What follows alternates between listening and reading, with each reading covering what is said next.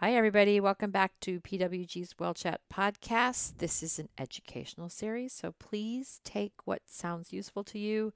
But before you make any changes, please check with your own healthcare team. All right, Dr. Eileen, what do we got on tap to talk about today? Well, today, episode 10 is aptly named The Elephant in the Room. That's an interesting name. Why is it called The Elephant in the Room? Because it is some it's addressing a topic, anxiety, if you will, and often people feel uncomfortable talking about it. Yeah. so it I- becomes yep. the elephant in the room. Although I would say in pediatrics we sometimes have several elephants in the room. Yeah. But this this is something that we're seeing more and more of. Yes. Yes and yes. And it's funny, I like the analogy of elephant in the room because oftentimes I'll walk in the room and it's really obvious. You could, I know the phrase cut the tension with a knife because I've felt it and I've seen it. And everyone has a medical question, but there's clearly this other thing in the middle of the room that everyone's carefully avoiding mentioning or talking about. And sometimes there's this palpable sense of relief when you just sit down and say, It really sounds like you're nervous, or you seem anxious, or tell me what else is going on. And then it just comes out. Have, have you had that happen? Yes, and often it's at the end of a visit, a well Yes. check, because it's been so hard to bring up that there t- it takes some time and some discussion before our patient or parent brings it up. So it becomes, uh, oh, there's one more thing. Yeah. I have to talk about. And let me be clear anxiety is every, I firmly believe that almost everything that we see has at least one element of anxiety, either as a result of or contributing to what we're seeing. Certainly for the older kids, middle school and up, there's there's a lot of anxiety. You mean behaviors or Yep. ish- or- or issues Yep. with things that aren't going well in life? Yep, Because I think the other thing to talk about is anxiety can be normal. it is normal. So it, it, it exists to a great extent to make us feel successful. So we move on and do the next thing. So it would be normal for uh, for us to have be worried or anxious about a performance Right. or, Or the first time we do a test. Yep, podcast Yep. or talking to somebody about something we don't feel comfortable with Yep. or studying for a test. Yep. These would all be things that you would normally feel anxious about. And when you get through them, generally you feel a sense of achievement. And it makes the next time you have a task that makes you anxious less anxious. Yep. Yeah, Um, that's exactly it. so I think that kind of anxiety we recognize as useful and normal, and um, that's not something I'm worried about. The anxiety I'm worried about is the kind of anxiety that leads somebody to be stuck in their room where they can't do something that they're supposed to do.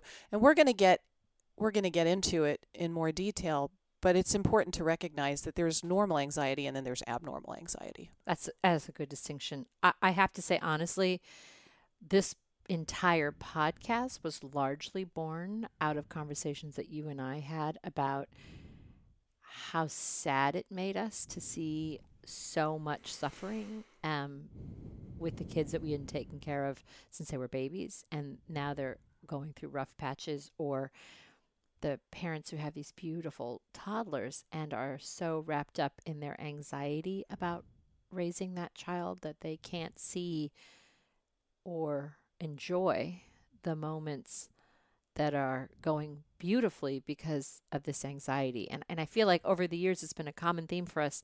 And I think at one point we, we each just said, you know, we should just we should just talk about this. I think societally there's still this sense of discomfort around talking about anxiety.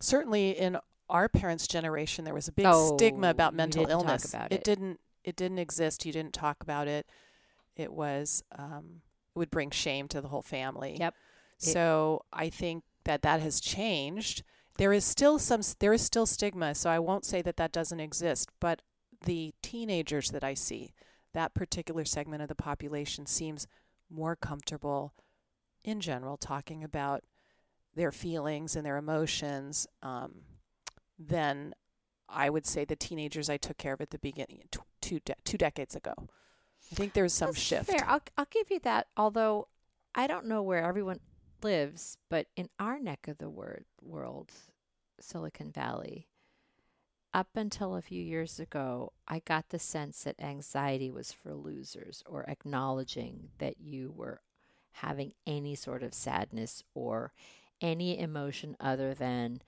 I am in complete control and I'm absolutely wonderfully ecstatically happy. Anything other than that was a sign of weakness. And don't you think technology promotes that as well? I, you know, we could spend hours talking about the reason, but my sense was that it's interesting. Just like in our generation, we had the public persona and the private persona. There's still a lot of that. It's just the, you know, you got to be a winner. You got to have a winner's attitude. You you can't ever be sad, and that's just not realistic. No. Um, That's not realistic at all. I mean, the prevalence of anxiety now, if you look at some studies, is anywhere from 10 to 30 percent. I've even seen some studies as high as 40 percent. I, I would not be surprised if it's even higher than that. Um, So, so that I mean, anxiety is the most common childhood onset psychiatric disorder now. So it's not. It that's I think what we're seeing in our practice too. So Oh, looking at the studies and then just getting a ballpark estimate of what we see every day in our patient population, it matches to me. Oh, very much so. Uh, but to your point, there's the normal anxiety, which means 100% of us should have it. And then there's the abnormal, meaning the way I describe it is you can feel nerve, you should feel nervous about doing things that are quote unquote scary, whatever that is, Or challenging. or challenging. That mm-hmm. that's normal. A healthy amount of anxiety propels you to study for the test, like you said. But unhealthy amount of anxiety means you're just hopping on that hamster wheel, and all you can think about is how scared you are, or nervous, or all the bad things, and then you can't do the thing that you want to do. Is kind You of can't move forward. Exactly. So tell me more about what you see, because it I see so much of it. Do Me you too, and I sort of sometimes even get the sense of it when I see little kids. Like maybe we're going to go down this road, um, but there are different types of anxiety, uh, and we can talk about how they might manifest in our patient population. The one big um, area of anxiety is known as generalized anxiety disorder. So, in this situation, our patient may have lots of things they're worried about. They um, they're worried that these these fears are they're difficult to stop. They're things that they feel they're out of control with. They might be preoccupied with how they're doing in school, how their academic performance is. They might be worried about safety or health concerns. It might be for them, or it might be that they're worried about somebody's going to be sick, even though they're not sick. But they can't. But it's it's they can't they can't move past that. It ruins their day because they can't stop worrying. So the five or six year old sick. that just has a hissy fit or melts down and won't go to school if their favorite sweatshirt isn't washed and they can't wear that all the time, or the middle school kiddo who um, loses it when they find out that their favorite teacher is uh, taking leaving. leave of absence. right and now they're not going to school. Or I see panic, full blown panic attacks happen a lot where we'll see adolescents that come in, I can't breathe or my, my chest hurt. Those are the two My heart rate is going up and I'm Exactly. sweating and I can't I'm I'm basically paralyzed with fear. Yep. But they can't really verbalize it. So panic disorder falls under categories of different types of anxiety. And you can definitely have a generalized anxiety disorder and then also have panic yeah, I've attacks, right? You can have both of those things happen. It's interesting with them the personality type, they also tend to be people who are sort of all or nothing. Like I, Mm. I'm a perfectionist Interesting. and they and and that makes it really hard for them to Mhm. accept when it doesn't fall into the all or nothing category. okay. Um, so that was interesting to read about with generalized anxiety disorder. Then there's social anxiety disorder. We probably all know people that may have this or maybe sort of on the borderline. They tend to be shy. They tend to be withdrawn. Um, they're really afraid of saying or doing the wrong thing. And I, I see this in little kids too, where it's, I don't think they have social anxiety disorder, but they don't raise their hand or participate because they're afraid of being wrong. I think this is taking it to another level. Their fear of saying or doing something wrong leads them to the point where they won't put themselves in situations where this might happen.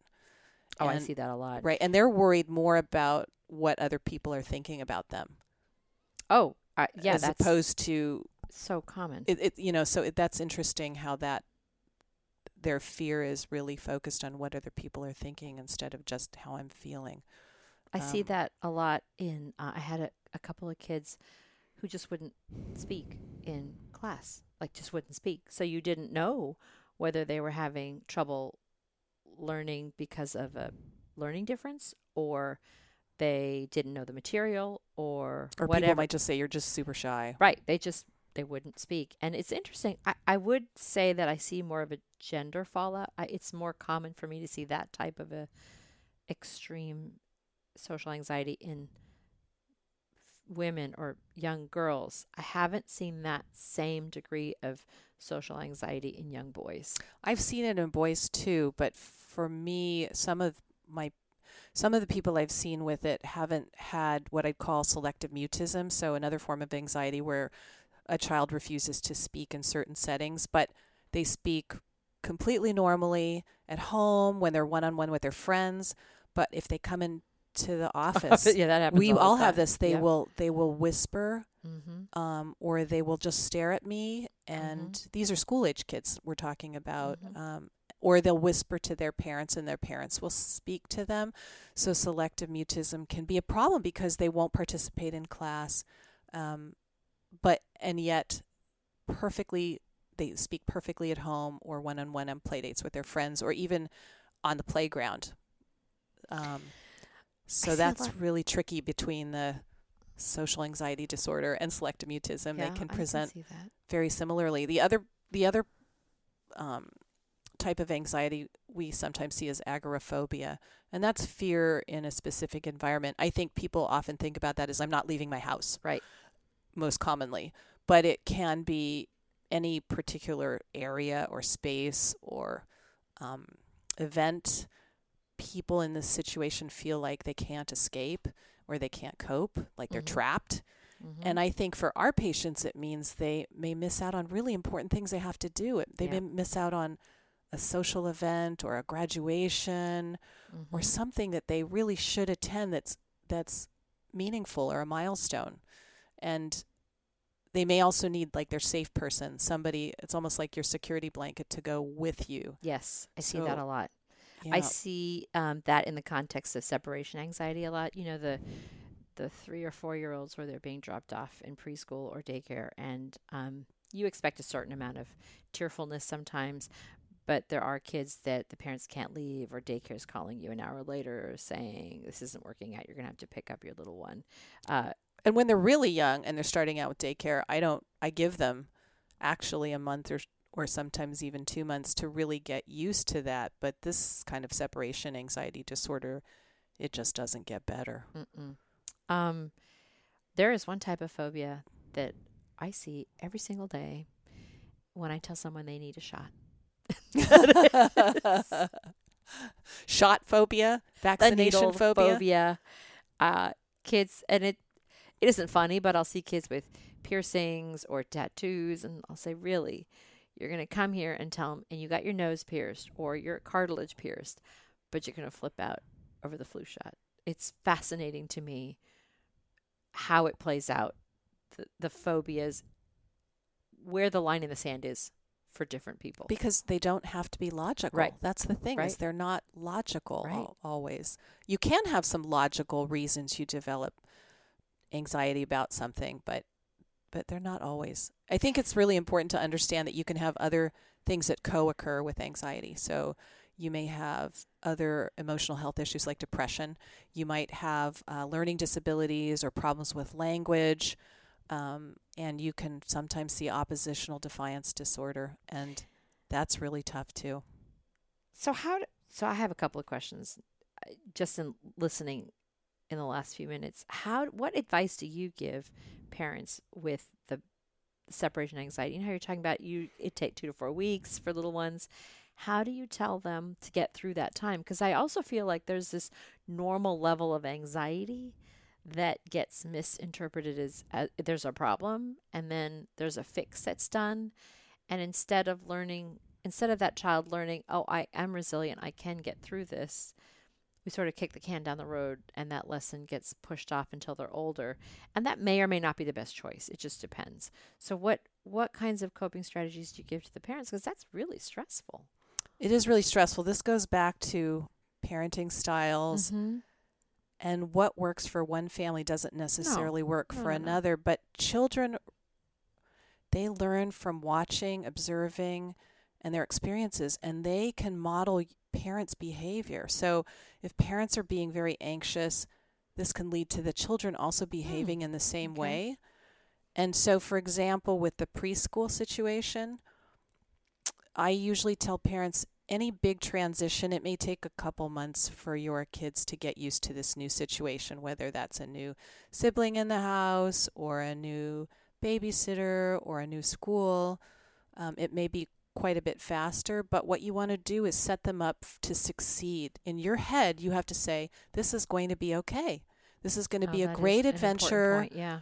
um, this is something you need to do now. You're three, and preschool is an important part of your learning process, and to um, practice your social skills with other three year olds because that's where you should be.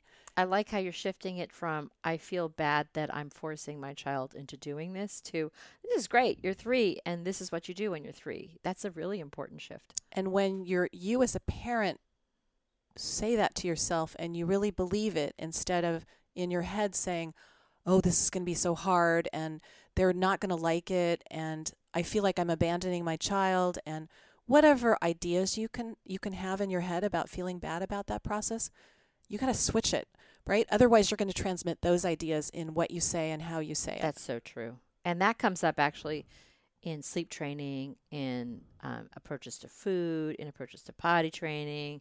There's so many different areas where you, as a parent, are the first place where anxiety can manifest. and set you set the tone. You And- really set the tone for this. So maybe taking some time, talk about it with a partner or your spouse or a good friend or some other whatever your support your parent support network is to figure out some coping skills. Um, I tell people, you know, the first week of preschool is not a good week to plan a bunch of dinner parties or put a lot of stuff on your plate. You want to build in some time so that you can have that uh, a little bit of give in your schedule so that if drop off takes five minutes longer, then it just takes five minutes longer. Uh, but that at some point, whatever ritual you have for drop off, there was a story on another episode about a, a dad who would come up with this great little ritual with his son. Whatever that is, you've got to walk away then. You, you just let it go and walk away. And the more that you turn around or the more that you apologize or you say, I'm really sorry, it kind of undermines whatever daycare or preschool is trying to do. Wouldn't you say? Definitely. And so when you say you're going to be fine and have fun and make great friends and what a great adventure, you're not only saying those words, your body language should mimic what you're saying. Yeah. You have to believe what you're saying. Because otherwise what you say and what you do are going to be different and your child will see the difference. They'll see your body language. They'll see that you're sort of hunched over and sad or your face is wrinkly or whatever it is and they're going to say, "Mm-mm. Your your lips are moving, Yeah. but you're really worried about me, so I must be I'm this must be something I should be worried about too." Yeah, that's so fair. Uh, the mindfulness is a good way for parents to work through that, right? Uh, some other tool that you can use for the anxiety piece. I also feel that as parents, you know your child's personality better than anybody.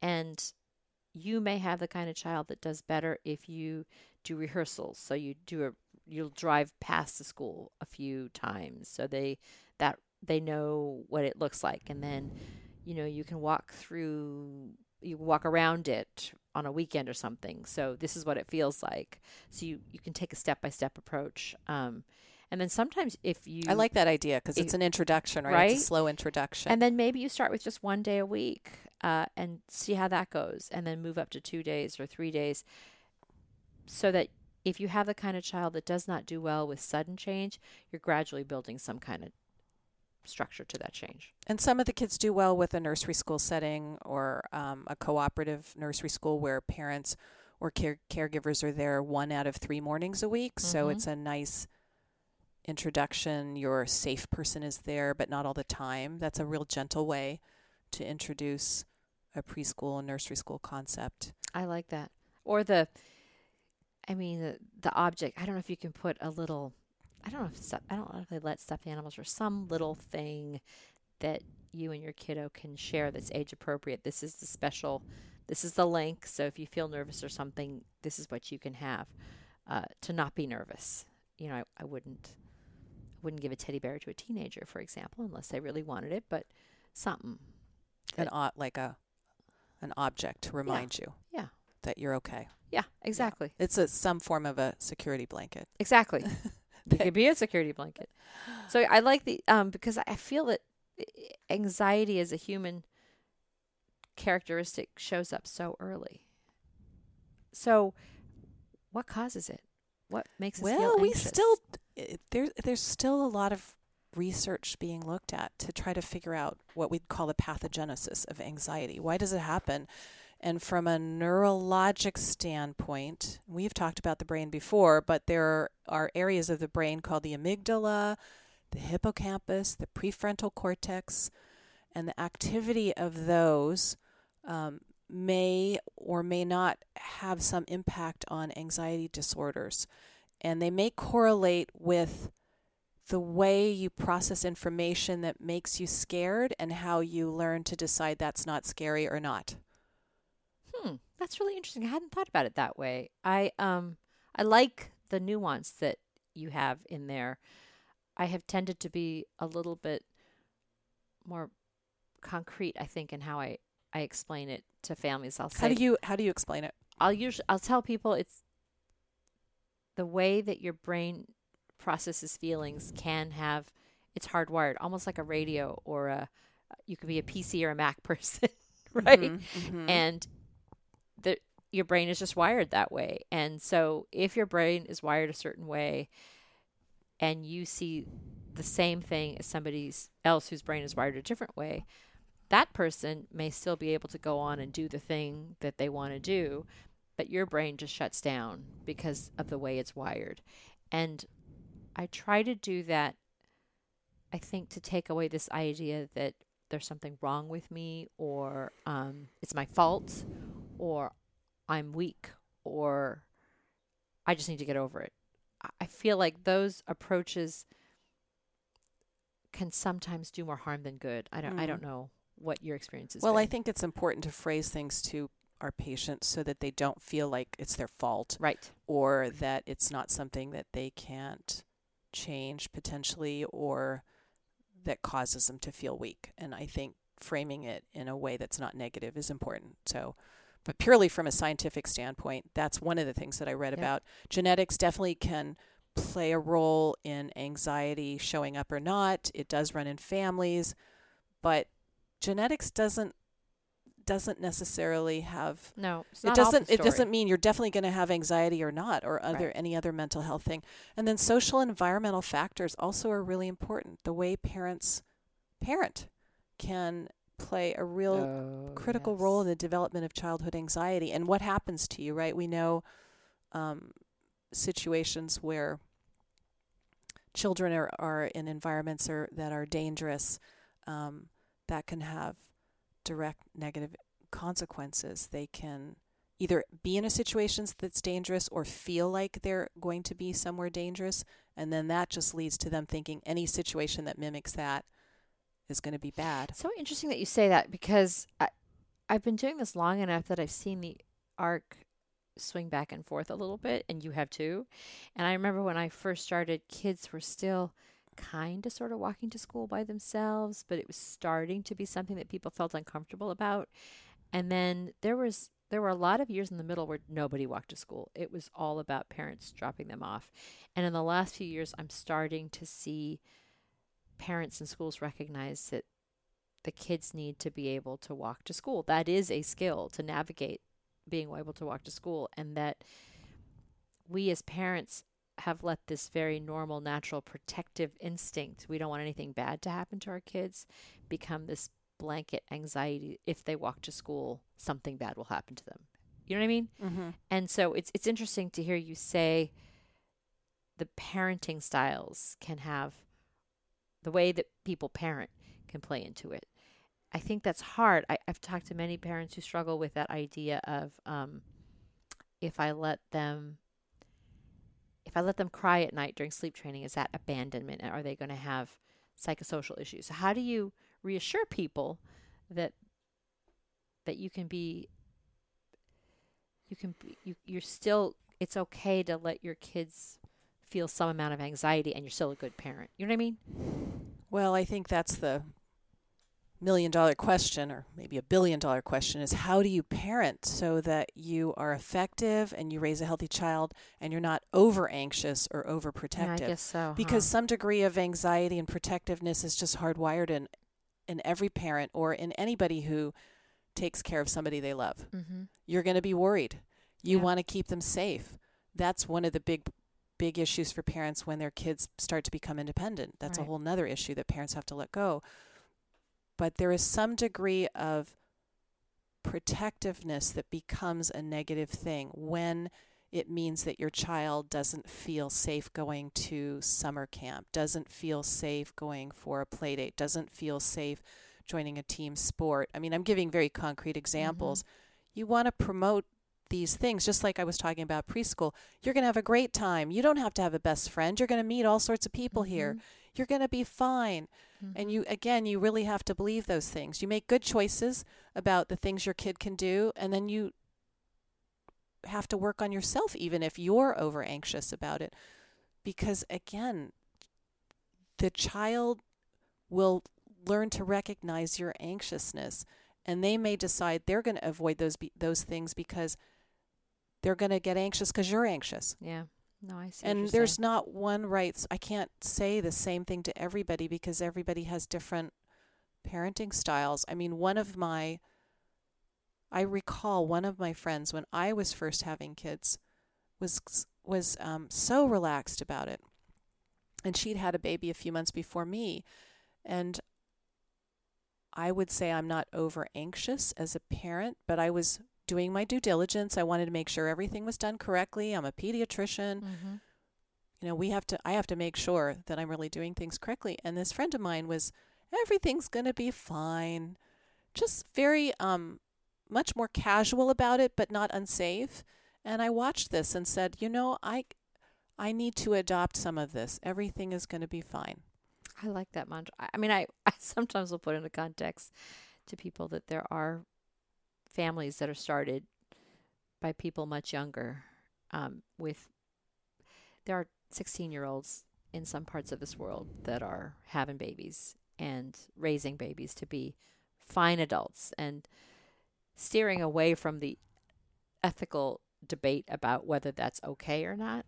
The fact of the matter is that we humans have been having babies for a long time and i think a lot of a lot of the instincts i like the way you phrase it a lot of the parenting instincts really are hardwired that and also what you experienced also you tend to have experiences you come into this with right? So i like to think about it also as um, if somebody grows up in a family with lots of kids right. their experience having children is going to be different than the person who was a solo child or only had two kids in the family. And so that leads those two parents to have different expectations of their role perhaps or or how much to worry about something because they're used to different households as a child.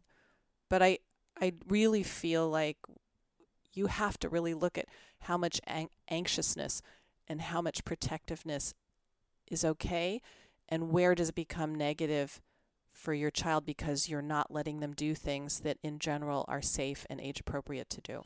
Not letting them do things or not communicating with them. I, I get a lot of families that understandably want to have private conversations but the parents will usually ask me can i step out of the room and talk to you about something? And then we'll step back in the room. And it's usually a conversation that it actually is entirely appropriate to have in front of that child. But by stepping out of that room and having a conversation away from that child Now that child's anxious about, well, what are they saying? They were talking about the elephant in the room. Exactly. And I know there's an elephant and nobody's talking about it. And since they're not talking about it, now the child is even more worried. exactly. Exactly. There's so much to talk about with anxiety and elephants, isn't there? There really is. And and unfortunately there isn't one right plan for No. everybody. It just is not that straightforward. Um, what do, how do how does this present sometimes? So so occasionally or not even occasionally somebody will come in and they have had a lot of stomach aches Oh, yeah. or they've had lots of headaches. Yep. And the parent and the kiddo are worried about that. Yep. Um, and you don't find anything. And they've missed a bunch of days of school. And then they see a specialist because you want to make sure you're not missing Right. you- you something want- significant exactly. a migraine that needs treatment or um, some sort of gastrointestinal problem or food sensitivity. But nothing shows up. And they're still complaining about this. I have had more than one kiddo go through a phenomenally extensive and thorough medical workup. And I'm not saying that was the wrong thing to do, but at some point, it's hard not to be the voice in the room that says, I get it. We've got to go down the road and, and do all these things. But this other thing is still on the table. We, we got to consider anxieties playing a role in this. And let's talk about that. And that, I think, is hard sometimes. I've had the same situation. And you can have an issue too, right? Right. You could have migraine headaches Yep. and also have anxiety. And the two things together make everything worse. Yep. So we're always very careful to try to make sure we're not missing something that really is a problem. But emotional health, anxiety issues can present as actually physical symptoms. A lot of times I do. And it's funny. I think it's not just little kids that have physical symptoms of anxiety, it can be middle school, uh, high school. high school, young adults that will come in with uh, stomach ache or gagging or headache and and genuinely not realize that they're connected to some feelings that they're not aware of. Uh, I've also found that the extreme picky eater, the one that the vegetables can't touch each other or af- after like three years old. Because Right. when they're really little, they Right. don't want the food to touch and they don't want sauce and right. that's all of that. But at some point, that's not a normal thing anymore. it's a thing you expect them to grow out of. So Yes. the extreme pickiness, I won't try anything other than these three things. The beige diet, as I call it, the mac and cheese pizza. That's it. I'm not having anything else.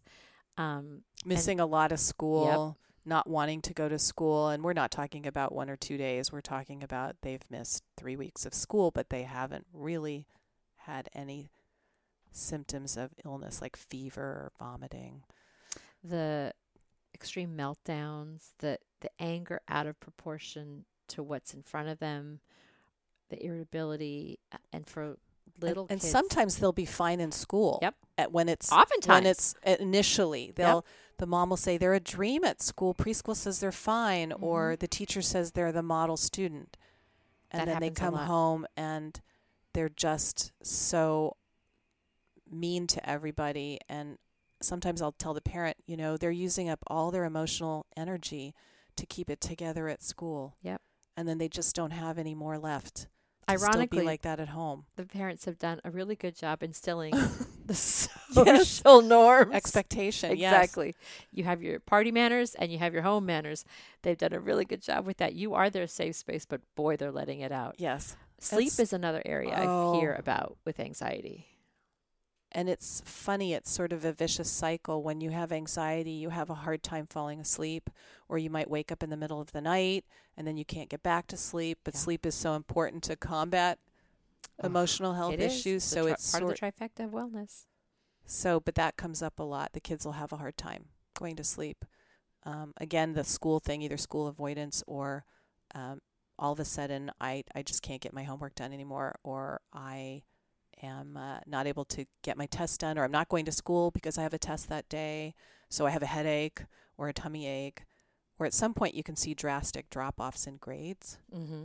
um, Mhm. or even friendships their friendship group changes I have a lot of f- friends whose kids, as they're going through adolescence, can morph from what I consider to be age appropriate experimenting behaviors like I'm really curious about pot, I'm going to try pot or I'm going to try a drink. And at some point it morphs from that into I must have a drink every day or I must have pot every day. And and to me the conversation that sometimes gets lost is what are you medicating yourself for? Because if you're having to have pot or alcohol or whatever substance every day, it's genuinely because you feel better when you're taking that, which means your day to day life isn't giving you the same pleasure that this other substance is. So, or that you can't get through your day without something. Correct. Because you are what we call self medicating. correct. Trying to self medicate those bad symptoms away so you can get through your day. So to me, that's a big red flag of Huge red flag. is there anxiety here that we're we're not addressing, and we're focusing more on the addiction and and a very appropriate parental anxiety that something bad's going to happen to my child because they're going down this path. I see that a lot. And sometimes that's the warning that brings them in, even though some of these other things have existed. Yep. I find for a large majority of patients who come in to discuss emotional health issues, often it's been exist it's been in existence for a while, but it gets to the point where it's so bad Yeah, and then that have- it's that you're that stuck. sometimes you know it can even lead to suicidal thoughts, and that's that's a you have to go emergently to. So can we talk about the? I feel like the words suicide and depression are really taboo. Sometimes people are afraid to say them out loud. It's too bad Right. because it's too bad because all of these things nobody asks for these things. I really Mm. try to tell patients that come in if they have friends or or or um, peers that are maybe making bad decisions about what they choose to do. I said, you know what? I am not here to judge them. Right. There's a reason sometimes some of the your teen friends or peers may be making bad decisions. Um, I don't think anyone asks for these problems. No one asks to have substance abuse issues. If anything, they deserve more understanding or empathy that something is going on that you're choosing those to so choosing to do, those bad things. Now that doesn't mean you have to be influenced by them or that they're you're going to be your best friend, but it's important to look at things like making bad choices. You were talking about substance abuse or pot or alcohol. That that person needs some help. Probably. I also think it, it's important to let, especially the teenagers, know it's not your responsibility to fix Oh, Definitely. Um, Definitely. Important point. right? I feel that there's a lot of we don't really trust anyone else except our friends, and I'm not going to talk about it with my grown up resources. Maybe I will, maybe I won't, but I'm going to talk about it with my friends. And oftentimes there's one friend or multiple friends that will take it upon themselves to fix the issue. And and that's not your role, I think. Right. They become the de facto therapist. Right. And it's from a place, I think, of friendship and caring, but they're not trained to provide that. And and it's also hard if you have a really good friend who's going through some trouble to say, well, I can't be your therapist. I can't talk to you every Right. night at two o'clock when you can't go to sleep. It's really hard for teenagers Yep. to set limits on friendships. They feel things even more passionately passionately than than a grown up does. But it's important to recognize you can be their friend, but you're not their therapist. I feel like that's an excellent segue into my next point, which is a lot of times people call us. Um, we've got great relationships with families, great relationships with the kids. And when a bump in the road comes up, they'll say, Well, we got to call you because we didn't know who else to call. And while I love the fact that you called me and I really want to help, I'm not a trained therapist. I um I don't have those tools. And and a trained therapist, a good therapist has great skill in helping people walk through issues and and I hate to use the word fix because sometimes that implies that there's a defect, but really helping you get to a place where you can function and find joy in life again. Uh, whatever words you want to use. Yeah, you're learning you're learning to manage your feelings. Right. And primary care docs, I think, are by and large the de facto therapists for a lot of families, and we, we do the best we can. Some may have more skill than others, but for a lot of us, that's not what we were trained in in medical school.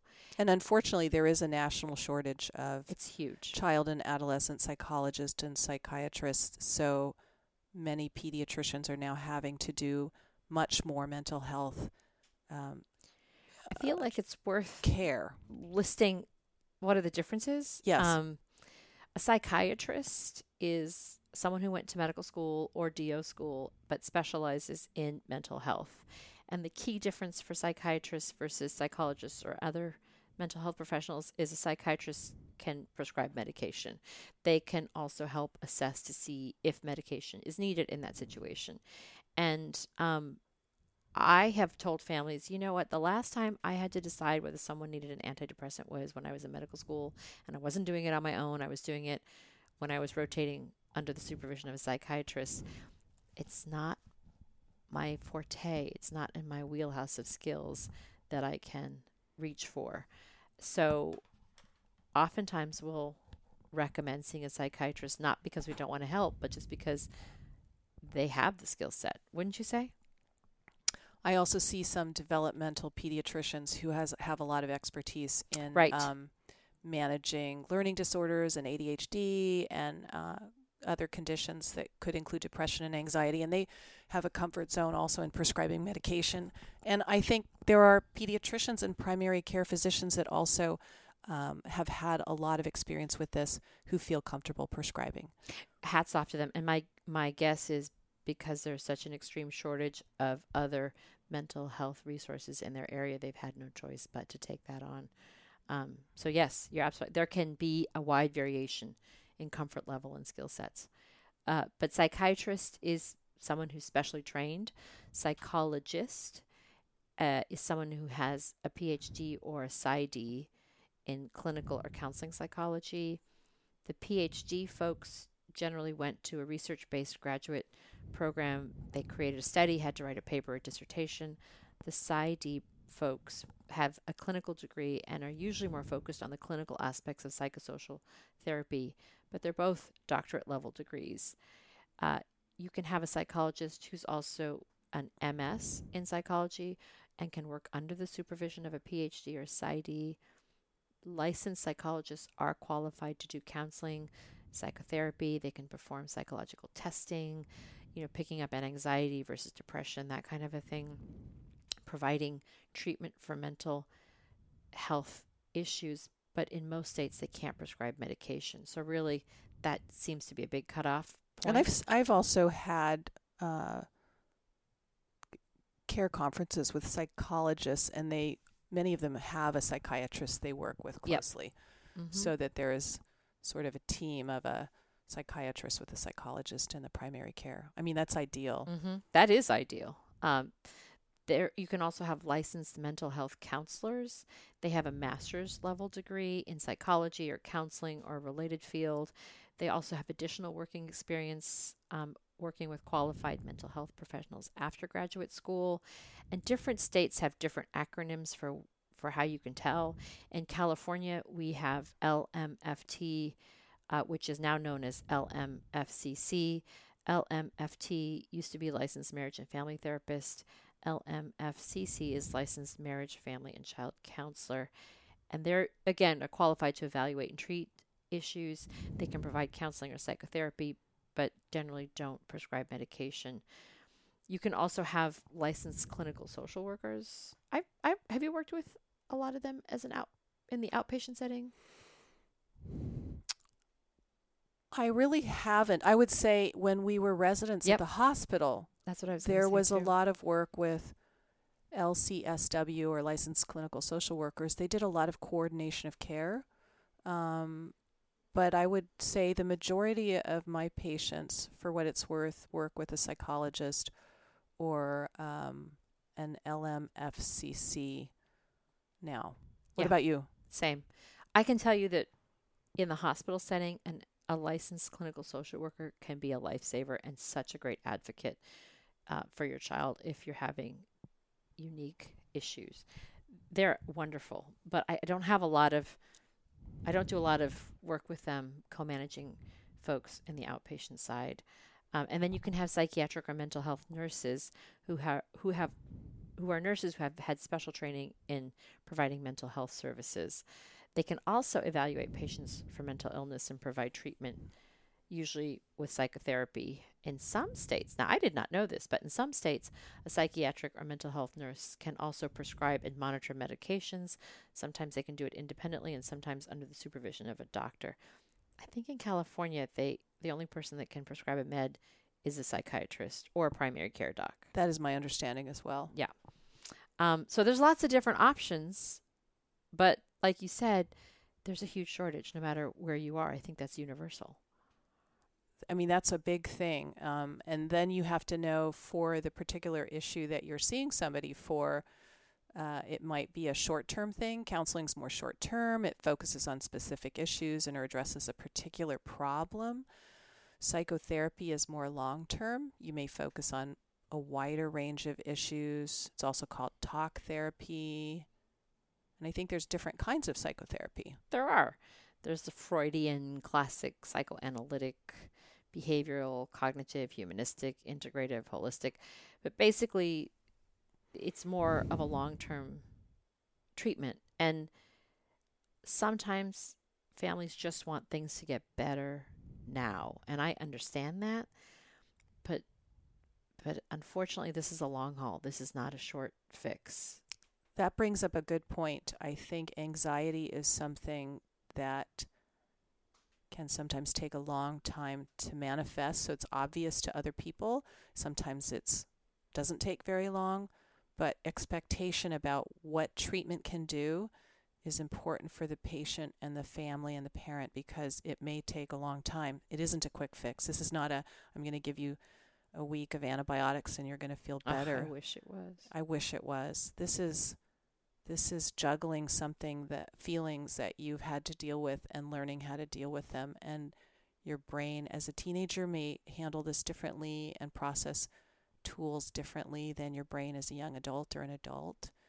And there may be times when life is more stressful and you need more therapy sessions, and other times where you feel like I got this, mm-hmm. and you don't need, and you can back off or feel like you're fine. But then another time you might need to come back to it. So I think seeing that this is a long haul and a variable road Mm-hmm. is a realistic expectation. So, to recap, anxiety is part of the human experience, but you can have what we call anxiety disorders where you can't really function because of the anxiety versus your normal situational anxiety, right? I Right. mean, Right. And it looks different based on your ages. Um, parental modeling of life situations is super important. what you say and Yep. what your body language is saying. Um, and then we've been talking a lot about trifecta of wellness.